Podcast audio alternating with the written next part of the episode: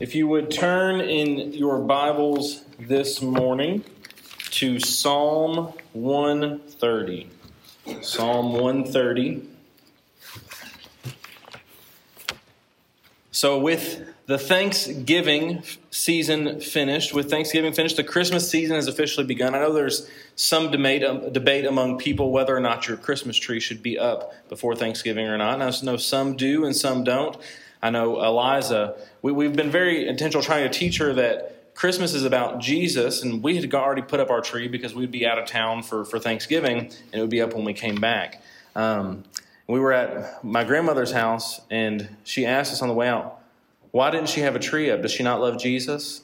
And so I had to share that with her. She sent me a picture uh, later that evening. Said, "I've started to decorate. Make sure Eliza knows that I love Jesus." So so we are celebrating the Christmas season, which is the, the beginning, uh, which is the birth of our Savior, right? There, every year there is the reminder, the, the uh, admonition to put the Christ in Christmas, to keep the Christ in Christmas, to remember the reason for the season, which is Jesus Christ and what we are celebrating.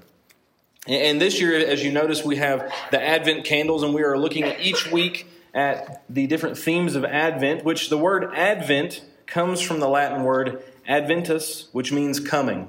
We are celebrating the coming of Christ, the coming of the Messiah, the coming of our Savior. So, uh, we're going to be entering into a, a series called The Celebration of the Incarnation, which the incarnation simply being Christ, God in the flesh. That's what incarnate means, in the flesh. So, God in the flesh with us. And each week has a theme, uh, the theme of the Advent season. And the first theme this year, the first theme we're looking at is hope. And so, as we look at the idea of hope, we're going to be turning to Psalm 130 uh, to get a, a, better idea of what the hope that people had that they were looking forward to, the hope that the people of Israel had when they looked forward to, when they looked towards God. What was their idea of hope in God? And as they looked forward to the coming Messiah and the salvation that God provides. And before we read the scripture, I want to give you a little bit of context for this passage. Uh, you may notice at the very top, before verse 1, it said that, that this is a song of ascents. A song of ascents. Um, and Psalms 120 through 134 are labeled as songs of ascents. Now, this is most likely a reference to these being songs that would be sung by the people who are making a pilgrimage to the temple. So, as they were ascending to the temple, they would sing these things and, and, and praise God and remember the hope that they have in Him right? So you may think about when you go on a road trip, there are some common songs you may turn to, some common road trip songs. I know the first time you get in a car, you're heading on a long journey. One of the ones that comes to my head is On the Road Again, right? So this is the kind of thing they would do. They would prepare their hearts, prepare to go and worship the Lord at the temple. They would sing these songs of ascents to remind themselves of who God is. Another interpretation of what this might mean is that it's a spiritual represent, representation of the soul's ascent to God. This is possibly also an antiphonal psalm, which really the simplest way to understand it's just like a call and response, right? Where you would one group would sing one part and the other part would sing the other, to, where one would have this one portion of the psalm where they're expressing something and the other one answers them with the, the response to it. So this psalm should be understood as a reminder and a chorus about the hope and salvation of God. So, with that in mind, let's start and read all eight verses of Psalm, or all, all eight verses of Psalm 130. Out of the depths I call to you, Lord. Lord, listen to my voice. Let your ears be attentive to my cry for help. Lord, if you kept account of if you kept an account of iniquities, Lord, who could stand? But with you there is forgiveness so that you may be revered. I wait for the Lord. I wait and put my hope in his word. I wait for the Lord more than the watchman for the morning, more than the watchman for the morning. Israel, put your hope in the Lord, for there is faithful love with the Lord, and with him is redemption in abundance, and he will redeem Israel from all its iniquities. Let's go to the Lord in prayer this morning. Father, we thank you for your word. We thank you for the ability to gather together to, to look at what your word says to us. And God, I pray that in, in, these next few moments, as we look at what your word does say to us, God, that you would that you would be with us, that you would help us to seek you, to help us to follow you. Help us to learn what your word is saying. Help us to be obedient. Lord, to help us find the hope that you provide. God, I pray all of these things in Jesus' name. Amen. So in Psalm 130, the first thing we see is that we all need hope. We all need hope. And hope is something I think that is pervasive in culture, right? The, the first Star Wars movie is A New Hope. In the famous line, Help me, Obi Wan Kenobi, you're my only hope. Every movie that you watch really has a foundation of hope. There is a problem that must be solved. And the only reason people pursue a solution to that problem is because they have a hope that it can be solved. When there is a problem or an obstacle, there is this hope that it can be solved right? The, the idea behind these things, behind the idea of hope, is that there is a solution. There is something that can come, there is an end in sight. The first thing that we see in, in this passage are the words, out of the depths. Out of the depths. I think we all have had times where we've felt hopeless in our life. We feel like things are, are difficult. There, people are more likely now than ever to experience hopelessness. I think if there's ever been a time we need hope or we've experienced hopelessness, it's been in this past year where it seems like everything we've known has been turned upside down and we don't know what the future holds. Depression and thoughts of suicide increase each year, increase each year. People struggle with hope. They feel like they don't have any hope. And this idea of the depths in Scripture in the Old Testament is used to refer to the darkest of places and the hardest of days. I think Psalm 69, 1 through 3 gives us a, a better, clearer picture of exactly what these depths mean. Save me, God, for the water has risen to my neck. I have sunk in deep mud, and there is no footing. I have come into deep water, and a flood sweeps over me. I am weary from my crying, my throat is parched. My eyes fail looking for my God. Have you ever felt this way? Like you're drowning? That's what is described in Psalm 69. I think that is what the depths refer to in Psalm 130 this feeling of drowning, this overwhelming of despair and grief, this idea that nothing is going right, that you're looking to God and you don't, you don't know if you'll see the answer. The truth is, is that we all struggle with hopelessness. We all struggle with hard days for various reasons. We all struggle with hopelessness. I think the reality we must understand is that all hopelessness is a result of sin.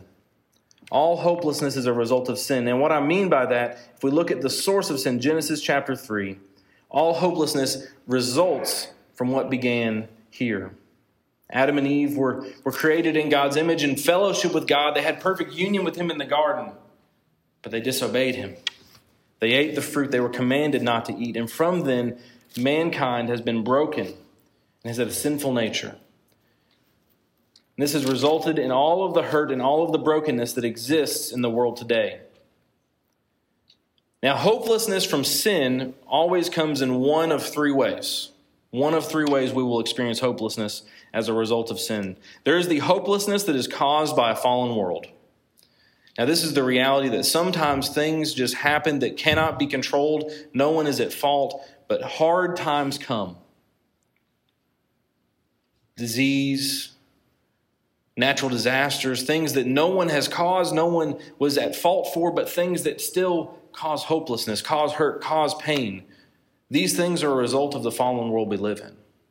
The idea that we live in a fallen world is the reason that, that some of these things, disease, sickness, natural disasters, and all death exist because of the corruption of sin.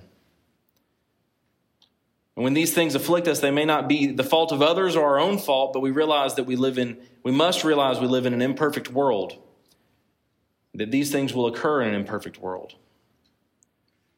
And next, I think we see the hopelessness that is caused by the sin of others the hopelessness that is caused by the sin of others.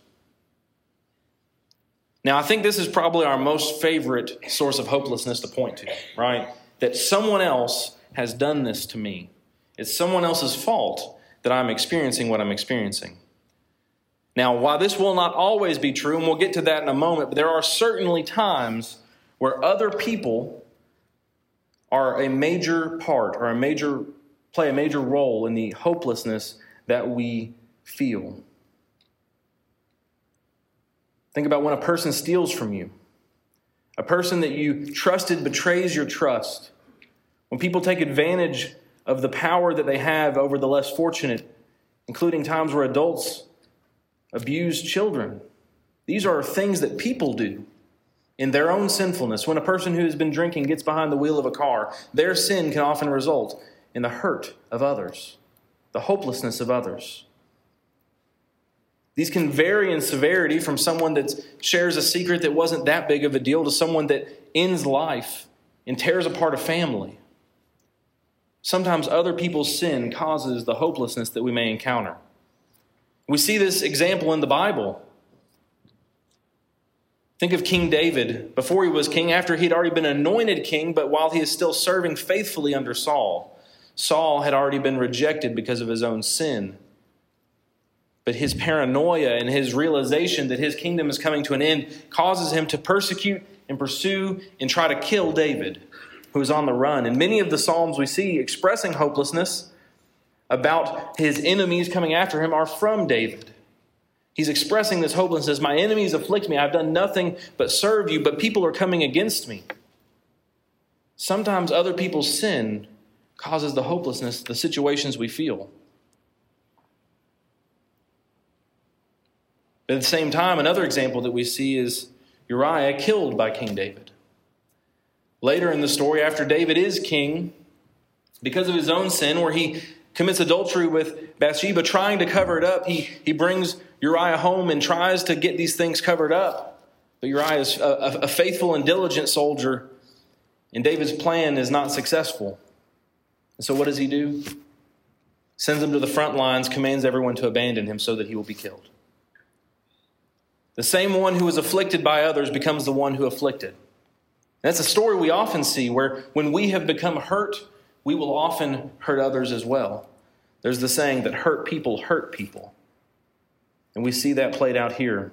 So sometimes hopelessness comes from other people's sin, but sometimes hopelessness is caused by our own sin. This is the one we don't like to acknowledge or look at. This is the one where we like to try to cast blame off in other places. But we must be aware of this. If we find that the relationships that we are in are constantly struggling, at some point we must look at ourselves and see what role we play. This is the guilt that we feel when we sin. This is the bad things that, that happen to us after we do wrong things. If, if you do something and it's a sinful action and the, a bad result occurs, it's not, it's not that someone else is hurting you, it's that you have done this thing to yourself. The person that chooses to make poor decisions, go places they shouldn't be, to, to engage in ways they shouldn't engage, should not be surprised when bad things happen. And this is not what, what I mean by this is not some external punishment that's coming about you, but the result of your own actions. If you break the law, you shouldn't be surprised when you go to jail. Your own sin caused your state of hopelessness. And sometimes these things are not immediate. Many of you may be able to trace some of the physical ailments that you suffer with today to the ways you abused your body in your youth. I, am not very old, but when I was 13, my shoulder was torn up because of pitching, and I don't know if I will be able to throw in the same way with my children the way my dad threw with me. But that's because of what I did when I was younger. We may not feel the effects of sin and poor decisions until years later. But at some point, we must look in the mirror and understand that often the hopelessness we feel is caused by our own sinfulness. Two examples of this from the Bible Jonah in the whale. Why was Jonah in the depths? This is this very idea, too. He was in the depths, in darkness, destroyed, right? Why was he there? He disobeyed God. God told him to go here, and he went as far away from there as he could get. Go to Nineveh, he was on on the run. His own sin brought about his hopelessness. We also see the story of the prodigal son, who his greed and his sinfulness and had taken him to his father to say, Give me my inheritance now. I wish you were dead. Give it to me now so I can live and enjoy it now. And then he finds himself eating or, or, or working and wishing he could eat what the pigs were eating. and he realized what he had done. He realized that his hopelessness was because of what he had done, his own sinfulness. Now, this does not make you any different than the other people in the world. All people are hopeless and separated from God because of their sin. And there's a shame that comes from realizing the state of our hopelessness, that it's our own fault. Our default reaction may be to cast blame to others, but we must, or, or to blame others or to, to justify our actions. But in understanding our sinfulness, we must come to realize where our hope must be placed. When we cry out for help, where are we turning? We should take a note from the psalmist in Psalm 130 Out of the depths, I call to you, Lord. Out of the depths, I call to you, Lord. When we are hopeless, we must turn to the one who created us and sustains us, Yahweh. And that is the, the personal name for God. And when you see in, in the Bible the Lord, L O R D, all capitals, that is the word that is there, Yahweh. And, and most simply, the, the, the most simple way to probably understand that what that word means is, what that name means is I am. The great I am is the one that we should call to, the, the, the only God, the Lord. Not this idea or concept of God, but a personal God who wants a relationship with each and every one of us, who, who came in the flesh in Christ, the, the hope that we are hoping in. When we are in the depths, we should cry to the Lord, the Lord God, because our hope comes from God. Our hope comes from God. And so in verses 3 and 4, we become even more keenly aware of our own need for hope. It says, If God kept track of iniquities, Lord, if you kept an account of iniquities, who could stand? If God were to count sin, if He were to hold us accountable for the things that we do, the, the hopelessness that we cause by our own sin, the, the state we are in, who could stand? No one. And this is an idea that is echoed and seen in both the Old Testament and the New Testament. This is one of the things I want you to understand very clearly today. The God that we serve today, the God that we worship, the things we know about Him, are the same things that have been true from the beginning of time.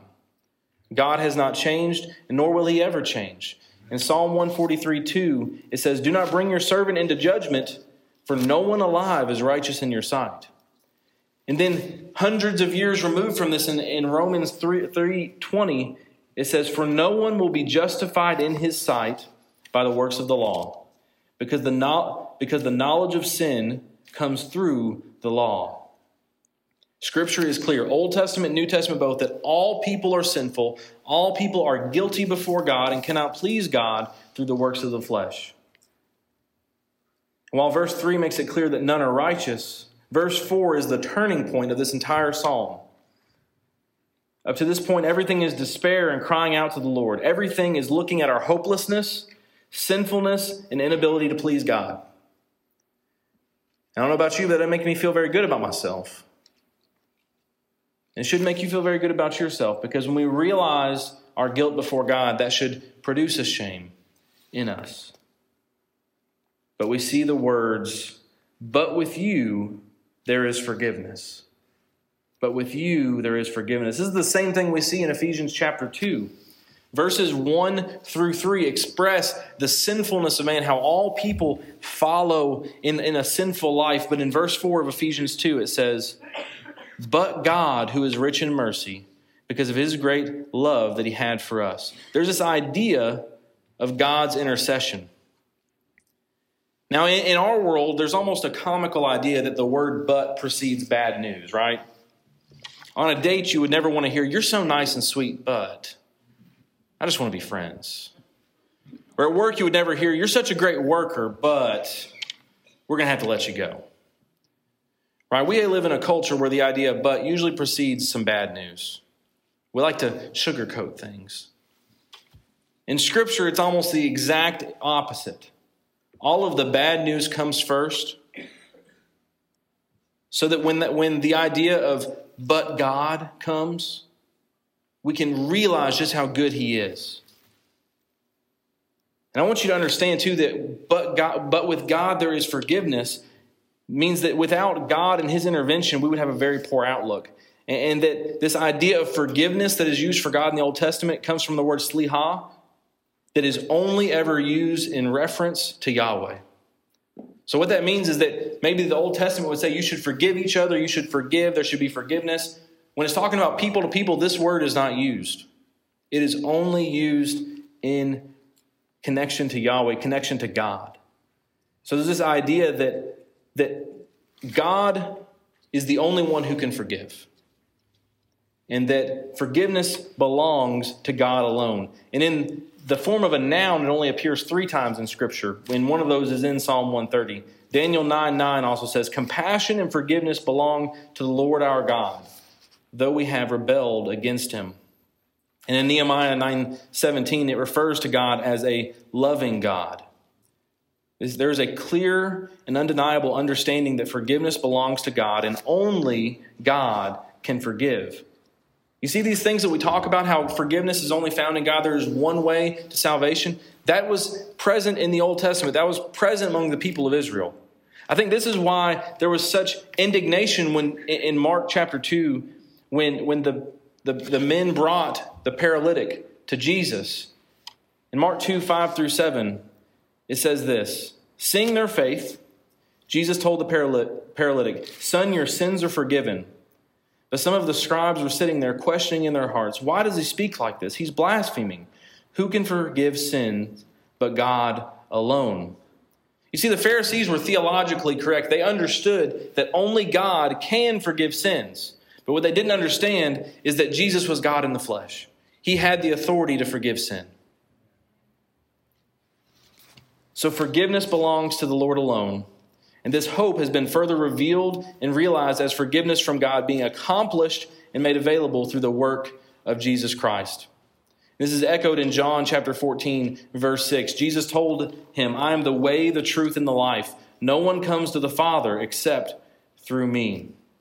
This concept of God's forgiveness that's present in Psalm 130 is made clear and, and active in who Jesus is. It's personified and put into action in who Jesus is. This is the hope that we have. This is the hope of Christmas. That Jesus Christ came and made a way for us to be reconciled. What this forgiveness that the, the author of Psalm 130 is looking forward to, we have partially realized in the person of Jesus because he has come and made a way forgiveness to be available to all who would believe. But moving on to the second part of verse 4, we see the result that forgiveness produces and that is the reverence of God. Other translations might say the fear of God. But with you there's forgiveness so that you may be revered or so that you may be feared. As previously mentioned, when confronted with our sins, we experience hopelessness or grief over them. Now, there's two kinds of grief or hopelessness that our sin produces. There's godly grief, there's worldly grief. And this is what we see in 2 Corinthians chapter 7, verses 10 and 11. Paul's expressing that he does not regret his scathing letter, first letter to the Corinthians, and the grief that it caused them, starting in verse 7, or starting in verse 10 of chapter 7. For godly grief produces a repentance that leads to salvation without regret, but worldly grief produces death. For consider how much diligence this very thing, the grieving as God wills, has produced in you. What a desire to clear yourselves. What indignation, what fear, what deep longing, what zeal, what justice. In every way you have showed yourselves to be pure in this matter. So, when confronted with our sins, worldly sorrow, worldly grief is this idea of woe is me. Everything is bad, everything is terrible, and it is, it is a hopelessness that leads to death. It is a hopelessness that does not lead you to God, but to wallow in your own self pity and to never leave it.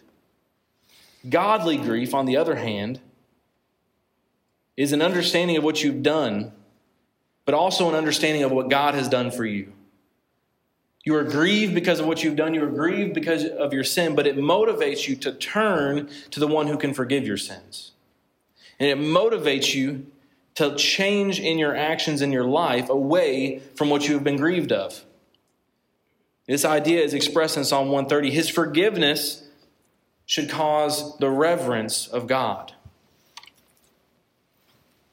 And it should it cause us to reproduce what Paul expressed was produced in the Corinthians a, a desire to clear yourselves, an indignation, fear, deep longing, zeal, and justice. It is a purification of ourselves in submission to a holy God. understanding what might have been if God had not intervened in changing and following him faithfully because of what he has done for us. Our hope is indeed in God. Only he can forgive. Only through Christ do we have hope of reconciliation with God.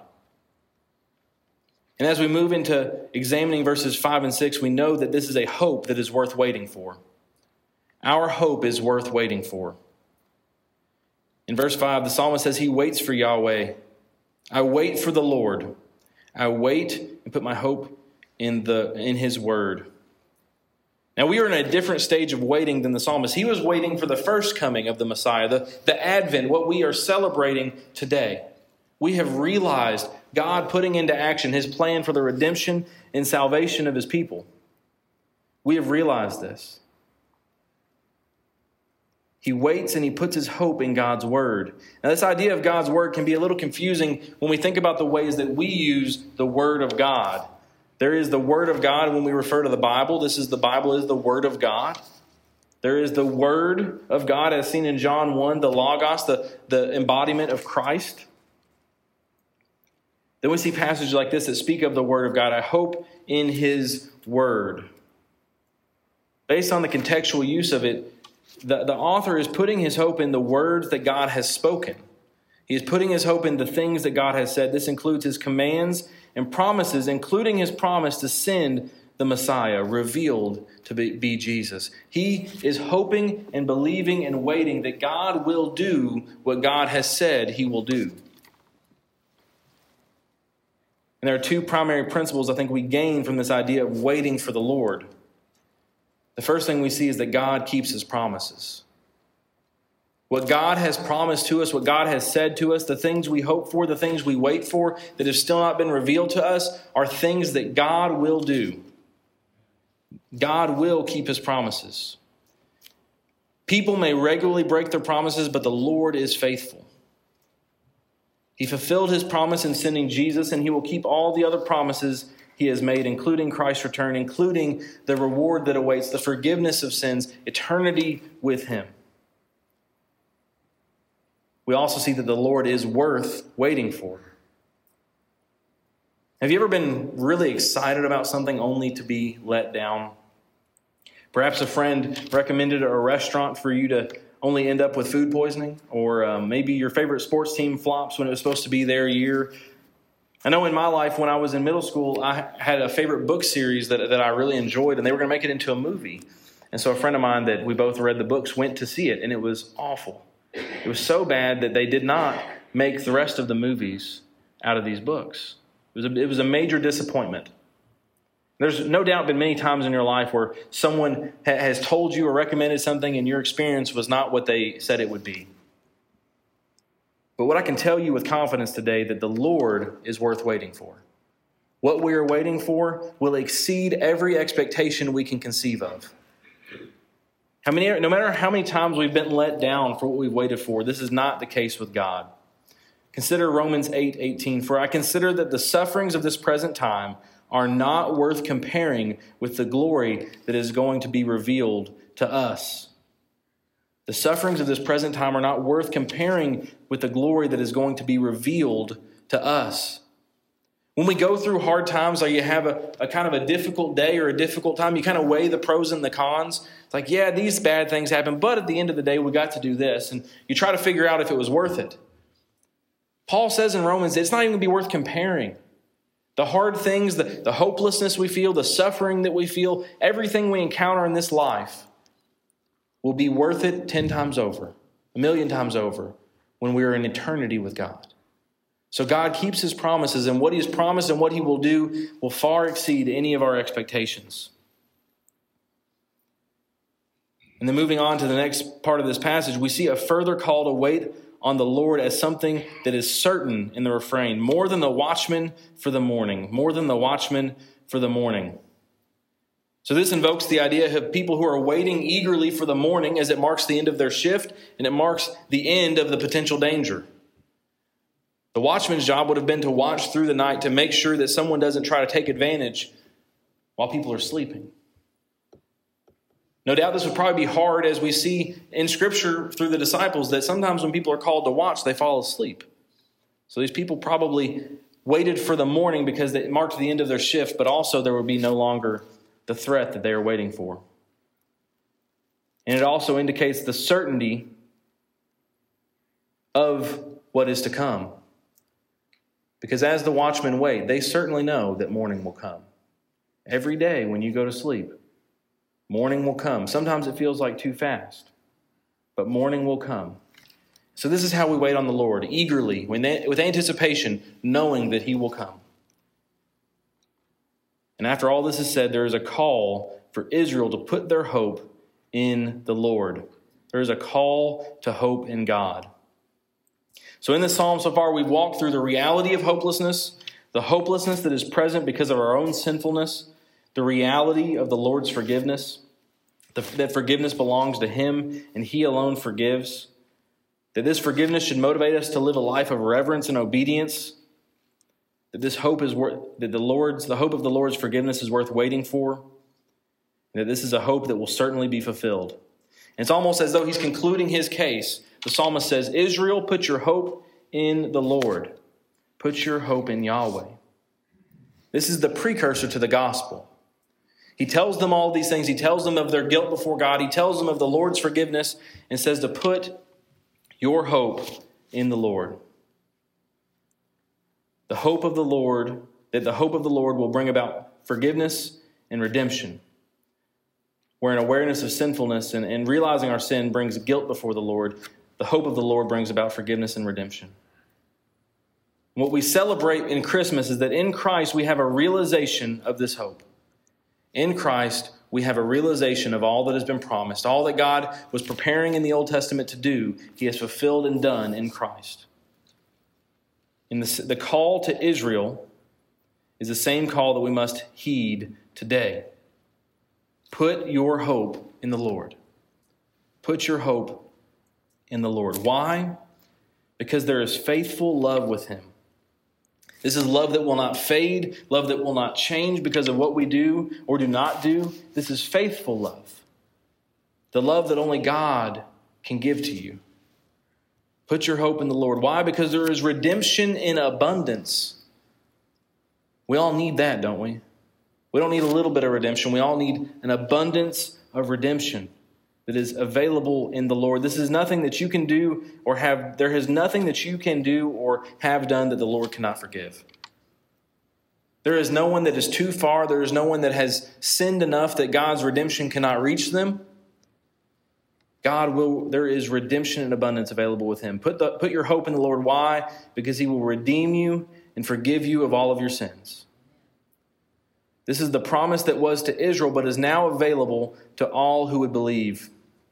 A few weeks ago, uh, when I was at my sister's wedding, I know Nick Scott preached on Romans 1.16. This is the reality of this promise. The gospel is the fulfillment of this hope. For I'm not ashamed of the gospel because it is the power of God for salvation to everyone who believes, first to the Jew and also to the Greek. You see, in Psalm 130, they already understood it. They knew that God would redeem, they knew that God would forgive, they knew that they needed his forgiveness. But in Christ, what we see is this expansion of God's forgiveness to anyone who would believe. That it expands beyond the borders of Israel, that, that God's redemption came through Israel, through his relationship with them, and is now expanded and available to all people who would believe and call on him. So, the question that we must answer today is where is your hope?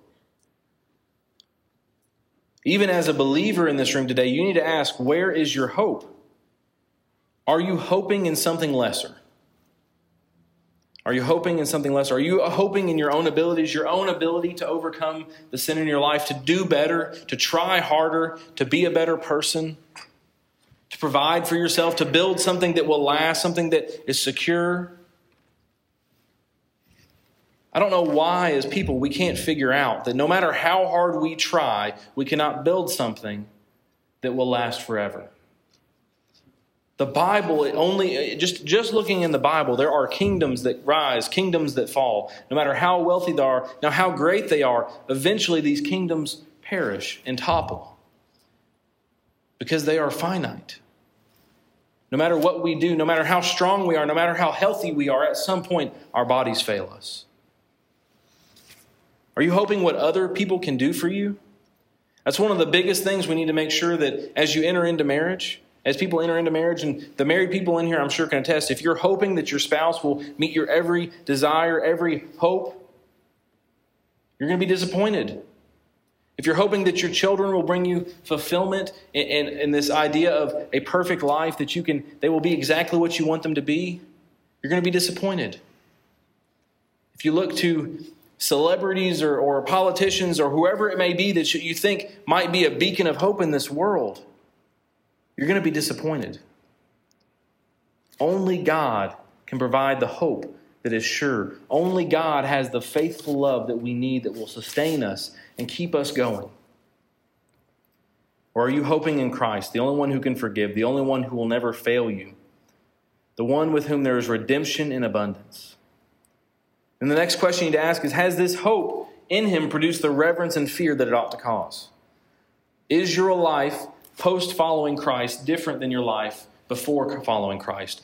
Was there godly grief in your heart? Did you become aware of your sinfulness? And that sinfulness, that awareness of your sin drove you to God and drove you to a fear and reverence of Him, to follow Him faithfully, to follow Him in obedience? Are you seeking Him faithfully? Are you sharing this hope with the world? Because through Christ, we have redemption. Through Christ, all who would believe have redemption. We must share this hope with the world. Jesus Christ is the hope of the world. Because everyone alive is in need of this hope. And if you're here this morning and you question whether you have a relationship with God, you question whether you are following Him, we must understand the reality of this predicament in which we find ourselves. You know, part of the things we're praying for in our weekly prayer emphasis is that there would be awakening in Evansville and there would be awakening in the world. And in the first Great Awakening, one of the instrumental figures was Jonathan Edwards. And on July 8th, 1741, he preached the sermon, Sinners in the Hands of an Angry God, in Enfield, Connecticut. Before this day, the Great Awakening had already begun to take place in America, but had not spread to Enfield. But after this day, it exploded with the awakening of God. Now, it's important to understand that, that unlike George Whitefield, who is a, a, a major part of the awakening, the First Great Awakening, who is a dynamic preacher who preached and many people were enthralled with his preaching, Jonathan Edwards mostly wrote out his manuscripts and read them in a lecture type voice. So on this day, as he shares his sermon, he puts forth the hard truth that God's just anger burns against sin. That there is wrath that is to come and punishment that is to come against sinfulness. And that those who do not turn to him will face a just destruction because of their own sin. And it is only because of the grace of God that they have not already met this punishment. Now, I can't almost imagine what this caused because in his sermon, while he was preaching, people began to cry out for him to stop to stop preaching. They couldn't stand to hear it. They were crying out, How can I be saved? They were crying out, Oh, I'm going to hell. And at one point, he had to tell them to be quiet so he'd keep preaching. And this is the reality that if you are separated from Christ today, if you have questions about whether you know him, you need to be aware that if you are separated from Christ, if you are hopeless because of your sin and you have not hoped in him yet, there's a reason for your hopelessness. Because if you stand before him, you will be condemned on your own merit. If you stand before Him only hoping, well, I'm a good person, you will be condemned. There's this popular phrase that, that goes around, well, well, only God can judge me. That should terrify you. It's true. What people say doesn't really matter much. What, what matters at the end was that God will judge us. And the only hope we have is through Jesus Christ. And so today, as we prepare for Christmas, if you don't know him today, my call to you is the same call of the psalmist turn to the Lord, hope in the Lord, hope in Jesus, what he has done for you. You don't have to do anything, but receive what he has already done, to hope in the Lord, to accept this forgiveness. Because if sin is counted, who can stand? But with God and God alone, there is forgiveness and redemption in abundance. As we head to this time of invitation, I want to challenge you to remember that for your life, to remember the hope that God has given you, the forgiveness that He has given you, the redemption. And if you do not know Him today, if you have not made Him your Lord and your Savior, you have not repented of your sins and followed Him, let today be that day that you turn to Him for the very first time. Let us pray. Father, we thank you for this day that you've given us. We thank you that even though we are sinful and even though there is punishment for sin, with you there is grace in abundance. With you, God, and with you alone there is forgiveness. We thank you that you did not withhold yourself, but, but sent Jesus, that Jesus came in the flesh, hope in the flesh, so that we might have the realization of this forgiveness that's only available in you. God, I pray that you would be with us, that you would help convict us in our lives of how we need to follow you more closely, how we need to hope in you for our salvation, hope in you for our sustenance, to follow you more faithfully. Lord, I pray that any who don't know you today would be convicted and would come to follow you this morning. It's in Jesus' name we pray. Amen.